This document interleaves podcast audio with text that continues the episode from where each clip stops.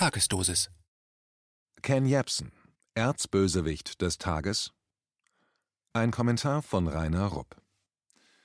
Ken Jebsen ist ins Visier der selbsternannten Blockwarte der Demokratie geraten. Politiker der CDU, CSU, SPD, Grünen, FDP, Einheitsbrei-Partei und ihre willigen Prostituierten der Staats- und privaten Konzernmedien schießen derzeit mit schwerem Geschütz aus allen Rohren.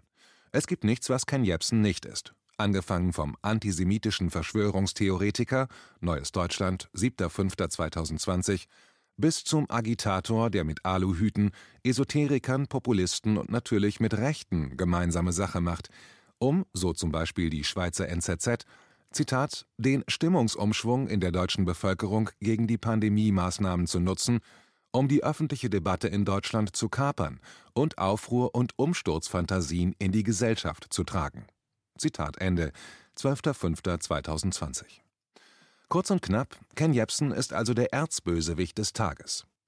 Aber was genau ist es, was die politische Elite und die selbsternannten Qualitätsmedien so sehr gegen Jebsen aufbringt? Die Tatsache, dass er im Eifer des verbalen Gefechts, er redet oft schneller als ein Maschinengewehr, auch schon mal einen Fehler macht, kann nicht der Grund für die mediale Aufregung gegen Jebsen sein. Nicht umsonst heißt es bei wichtigen Reden, dass nicht das gesprochene, sondern das geschriebene Wort gilt, das im Anschluss an die Rede als Text verteilt wird. Denn in einer Rede, besonders wenn es wie bei Ken Jebsen emotional und schnell zugeht, ist es unsinnig oder böswillig, jedes Wort auf die Goldwaage zu legen. Das trifft erst recht zu, wenn die Rede nicht abgelesen oder gar ohne Handzettel gehalten wird, wie das Jepsen in der Regel tut. Selbst bei den größten Koryphäen schleichen sich dann Fehler ein, und dann kann auch mal eine Prozentzahl zu hoch oder zu niedrig sein.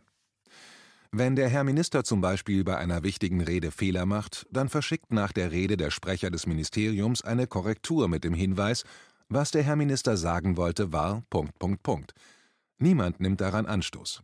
Im Tagesgeschäft stört sich niemand an solchen Fehlern und man schaut verständnisvoll darüber hinweg. Nur bei Ken Jebsen ist das anders.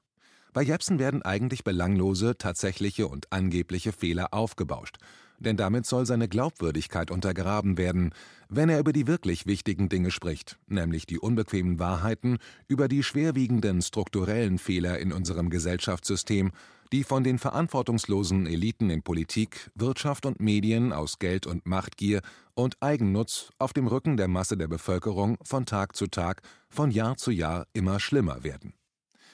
Deshalb werden derzeit ganze Heerscharen von sogenannten Fact-Findern, Bloggern und Prostituierten auf Jepsen angesetzt, um in seinem Auge einen Splitter zu finden, während sie die Balken im Auge ihrer Auftraggeber geflissentlich übersehen. Und so kommt es, dass sich derzeit die Fact-Finder darüber empören, dass Jepsen in einer seiner Reden den Anteil der finanziellen Zuwendungen der Bill und Melinda Gates Stiftung am Gesamthaushalt der Weltgesundheitsorganisation WHO als signifikant höher beziffert hat, als die tatsächliche Zahl von um die 10 Prozent tatsächlich hergibt. Das ist der große Skandal, mit dem die Factfinder und Prostituierten nun versuchen, Gates Stiftung reinzuwaschen und ihre Impfverbrechen an indischen und afrikanischen Kindern im großen Gedächtnisloch des Ministeriums für Wahrheit verschwinden zu lassen.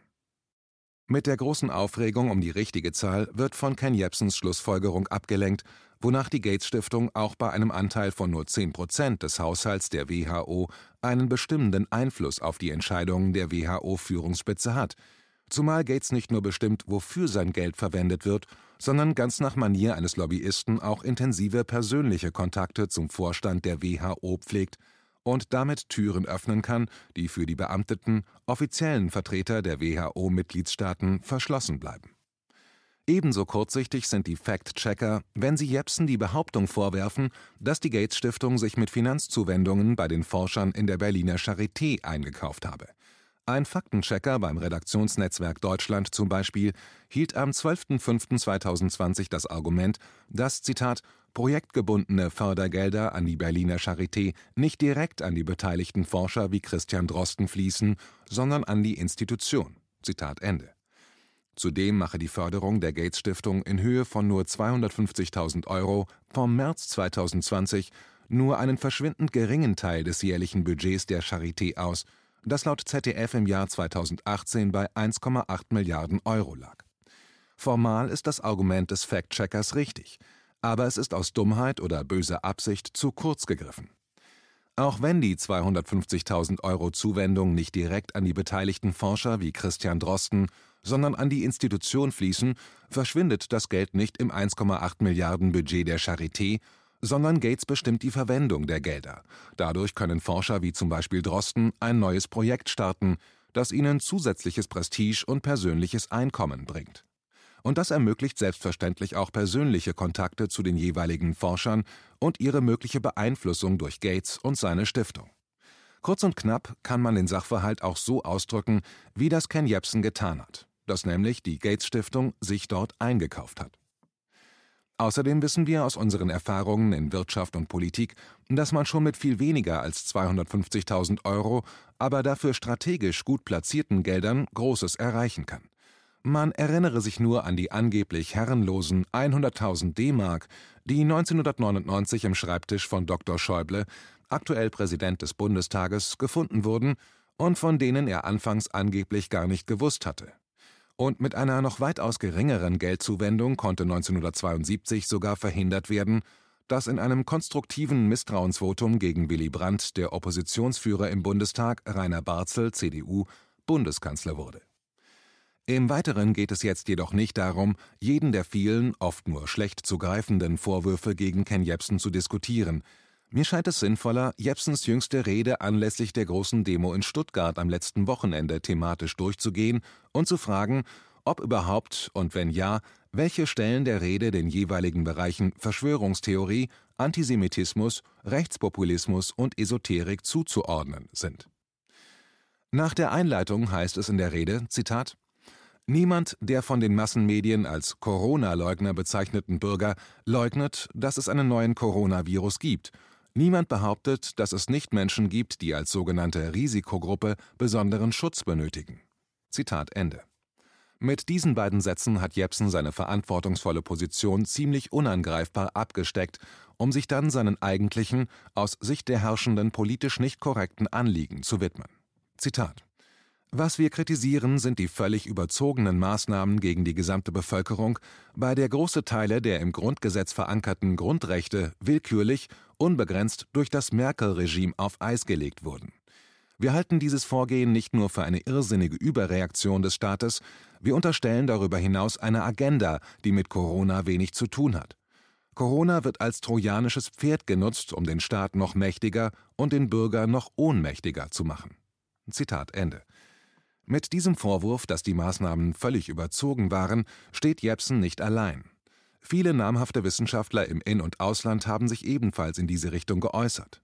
Damit liegt Jepsen auch ganz auf Linie des Whistleblowers aus dem Bundesgesundheitsministerium, der vor wenigen Tagen ein Dokument mit einer vernichtenden Einschätzung der Quarantänemaßnahmen der Bundesregierung der Öffentlichkeit zugespielt hat.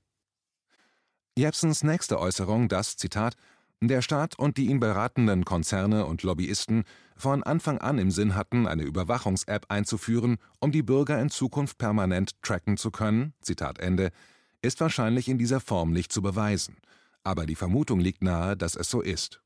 Eine solche Tracking-App steht schon lange auf dem Wunschzettel der Überwachungsbehörden. Und auch bei deutschen Politikern gilt die Maxime, keine Krise ungenutzt vorbeigehen zu lassen. Dass die Corona-Pandemie von vielen opportunistisch genutzt wird, um ihre eigenen Süppchen zu kochen, ist nicht von der Hand zu weisen, was zum Beispiel bei der Rechtfertigung und Verteilung der Corona-Finanzhilfen an die bedürftigen Großunternehmen und Banken besonders evident ist. Man könnte auch sagen, der Herr gibt's den Seinen im Schlaf. Weiter mit Jepsen. Zitat der Staat und die ihn beratenden Konzerne und Lobbyisten hatten von Anfang an das Ziel verfolgt, einen sogenannten Immunitätsnachweis einzuführen. Ein digitales Dokument, das nur noch dann alle Grundrechte zulässt, wenn der Bürger sich impfen lässt. Heute gegen Covid-19, morgen gegen was auch immer. Zitat Ende. Dieser Immunitätsausweis wurde tatsächlich auf einer Sitzung des Bundeskabinetts als Gesetzesentwurf beschlossen. Vom Notparlament wäre das Gesetz wahrscheinlich problemlos durchgewunken worden, wenn dessen Bekanntwerden nicht eine Welle der Empörung ausgelöst hätte und das Kapitel Immunitätsausweis aus dem Gesetzesentwurf vorerst gestrichen wurde. Aufgrund der bisherigen Erfahrungen meint Jepsen weiter, dass man der Regierung Merkel, Zitat, nicht mehr über den Weg trauen kann, denn sie habe längst ihre Glaubwürdigkeit verloren, spätestens mit dem Corona-Krisenmanagement, aber eigentlich schon viel früher. Zitat Ende. Nach dieser Meinungsäußerung widmet sich Jepsen im zweiten Teil seiner Rede den für die Bundesregierung und die herrschende Klasse unbequemen Fakten, die hiernach kurz aufgelistet werden. Bemerkenswert ist, dass diese Fakten von den Kritikern der Jepsen-Rede einfach unterschlagen wurden. Aber sehen Sie selbst. Zitate. Diese Regierung hat beschlossen, sich der NATO zu beugen und rund 20 Prozent des Haushaltes zukünftig in Waffen zu investieren, während unsere Schulen, unser Bildungssystem und unser Gesundheitssystem verrottet. Diese Regierung lässt es bis heute zu, dass die NSA jeden von uns abhören kann. Diese Regierung lässt es zu, dass sich unser Land über die US-Airbase Ramstein an Angriffskriegen gegen andere Völker beteiligt, die uns nichts getan haben. Das ist Mord, der uns als Sicherheit verkauft wird und der uns alle mit Blut besudelt. Diese Regierung hat die Flüchtlingswellen aus dem Nahen Osten durch ihre Unterstützung der US-Kriege in der Region und durch ihre Beteiligung an den US-Sanktionen, zum Beispiel gegen Syrien, selber mit erzeugt und das alles unter der Führung einer Partei, die das C im Namen trägt. Diese Regierung hat, als sie die Banken rettete, die Staatskassen geplündert. Die andere Seite der Rettung der systemrelevanten Banken nennt sich Altersarmut für die Massen. Was ist daran sozial? Das ist eine Kriegserklärung an Menschen, die ihr Leben lang geschuftet haben. Merkel hat faktisch uns, die Bürger, ausgeplündert und unsere hart verdienten Steuern an skrupellose Zocker durchgereicht. Und jetzt mit der sogenannten Corona-Krise vergreift sich diese Regierung am Grundgesetz. Diese Regierung macht immer das, was die Bevölkerung nicht will. Wenn die Bevölkerung will, dass die deutschen Soldaten von ihren Auslandseinsätzen nach Hause geholt werden, dann tut die Regierung das Gegenteil und erhöht dort sogar die Truppenstärke. Wenn die Bevölkerung mehr Aufklärung fordert, zum Beispiel bei den NSU-Morden, dann schließt die Regierung die Akten für 120 Jahre weg. Zitat Ende. Mit der rhetorischen Frage, ist das Demokratie oder ist das Verarsche, beendet Jepsen diesen Teil seiner Rede, um sich anschließend zu wundern, warum Bill Gates für seine Impfpläne einen kostenlosen Werbeblock von acht Minuten in den Tagesthemen zur besten Sendezeit bekam. Zitat Gates wurde nie demokratisch gewählt. Er ist weder Arzt, Virologe oder Spezialist für Epidemien. Er ist vor allem ein amerikanischer Unternehmer und Multimilliardär. Warum bekommt dieser Mann dann mitten in der Krise diese außerordentliche Sonderbehandlung? Zitat Ende. Solche Fragen werden übrigens Ken Jebsen in den Konzern- und Staatsmedien bereits als verschwörungstheoretisch angekreidet. Aber Jepsen hat recht, wenn er sich zum Beispiel auch wundert, warum seit Monaten nur die Professoren Wieler vom RKI oder Drosten von der Charité dem Fernsehvolk die Corona-Krise erklären dürfen, während es draußen im Land mindestens ebenso qualifizierte Wissenschaftler und Praktiker gibt, die anderer Meinung sind. Weil sie mit unbequemen Fakten aufwarten, die nicht ins offizielle Narrativ passen, kommen sie in den Mainstream-Medien so gut wie nie zu Wort. Wenn sie aber in alternativen Medien ihre Meinungen veröffentlichen, werden sie sofort als Spinner oder Verschwörungstheoretiker denunziert und mit medialem Schlamm beworfen, um ihren Ruf, ihre Karriere, ihren Job zu zerstören. Gegen Ende seiner Rede in Stuttgart schlussfolgert Jepsen, Zitat, Widerspruch ist ein wesentlicher Teil der Forschung. Ohne ihn gibt es keinen Fortschritt. Wo berechtigter Widerspruch und wissenschaftlicher Zweifel nicht mehr erlaubt sind, wo Presse nur noch eine einzige Meinung zulässt, ist Demokratie nur noch eine Farce. Ich finde, es reicht jetzt. Zitat Ende. Kommen wir nun zum Schluss. Was ist die Quintessenz aus der Analyse von Ken Jebsens Rede in Stuttgart? Erstens, für die gegen ihn erhobenen Vorwürfe, die ihn in eine Gemengelage von Esoterikern, Aluhüten, Verschwörungstheoretikern, Antisemiten und Rechten bringen, gibt es keinen Anhaltspunkt. Wer dennoch solche zu finden glaubt, soll sie doch bitte in den Leserbriefen auflisten. Zweitens. Die Begriffe Esoteriker, Verschwörungstheoretiker, Antisemit, Rechter oder Nazi werden von den Prestituierten bzw. den Verteidigern des gesellschaftlichen Status quo der Herrschaft der neoliberalen Eliten in Ermangelung von handfesten Argumenten zunehmend als verbale Totschläger benutzt, um die unbequemen Andersdenkenden mit ihren kritischen Fragen zu ächten und sozial auszugrenzen. Genau das versucht man derzeit auch mit Ken Jebsen zu tun, denn aufgrund seiner rapide gewachsenen medialen Popularität fast eine halbe Million Abonnenten und noch mehr Leser und Zuhörer und Zuschauer, ist KenFM keine zu vernachlässigende Größe mehr. Drittens. Im Fahrwasser der Jepsen-Rede finden heftige Auseinandersetzungen zwischen Anhängern und Angreifern von Jepsen statt, und dabei wird meist darüber diskutiert, ob Jepsens Meinung richtig oder falsch ist, wobei die Gegner ihm das Wort verbieten wollen, mit der Begründung, dass er Falsches verbreitet. Aber ob richtig oder falsch, darauf kommt es erst einmal gar nicht an. Es kommt auch nicht darauf an, wie viele berühmte Professoren Ken Jepsens Meinung zustimmen oder nicht.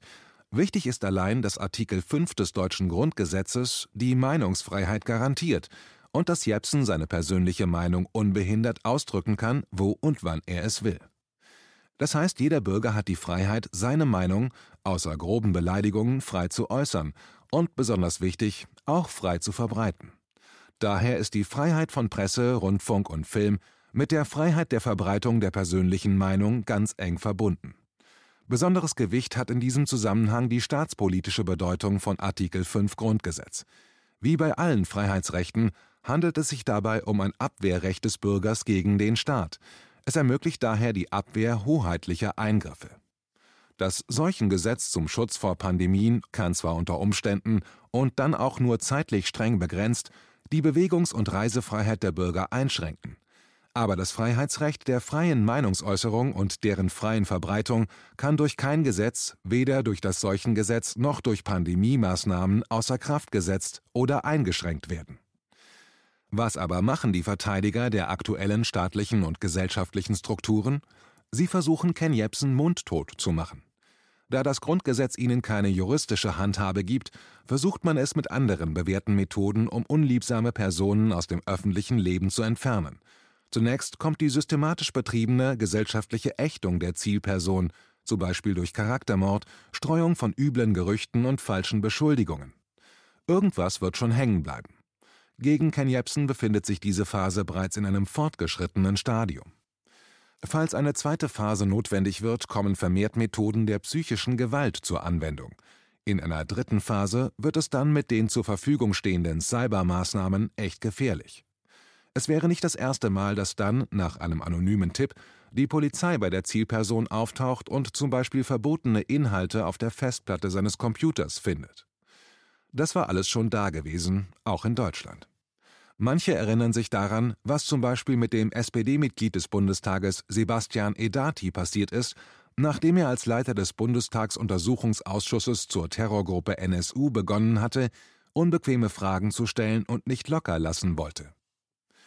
Zum Schutz gegen die zunehmende Schlammschlacht, die von Politik und Medien jetzt gegen Ken Jebsen gefahren wird, braucht er eine noch stärkere öffentliche Unterstützung. Gewiss braucht man nicht jeder Meinungsäußerung von Jepsen zuzustimmen oder jeden Beitrag der freien Autoren zu teilen. Aber das Portal KenFM ist heute wichtiger denn je. In diesem Land ist es das einzige verbliebene Medium mit großer Abonnentenzahl, wo auch die freie Meinungsäußerung der freiberuflichen Autoren geschätzt und gepflegt wird, ohne jegliche Vorgaben oder Einmischung der ohnehin unterbesetzten Redaktion. Zugegeben, nicht jeder Beitrag ist eine Perle, aber dafür lösen unkonventionelle Beiträge und gegensätzliche Positionen nicht selten lebhafte Diskussionen aus. Wichtig ist, dass sie zum Nachdenken anspornen, denn ohne Widerspruch gibt es keinen Fortschritt. Mit den zunehmenden sozialen Spannungen und Zerwürfnissen in unserem Land müssen wir uns auf noch viel schärfere Attacken gegen Ken, seine Redaktion und seine Autoren, aber auch gegen seine Leserschaft und Abonnenten gefasst machen. Deshalb müssen wir uns eine dicke Haut zulegen. Und jeder, der KenFM schätzt und behalten will, ist aufgefordert, in seinem Umkreis aufzuklären und mehr Leser zu werben. Denn je stärker die öffentliche Unterstützung, desto schwieriger wird es für die Gegner, uns mundtot zu machen.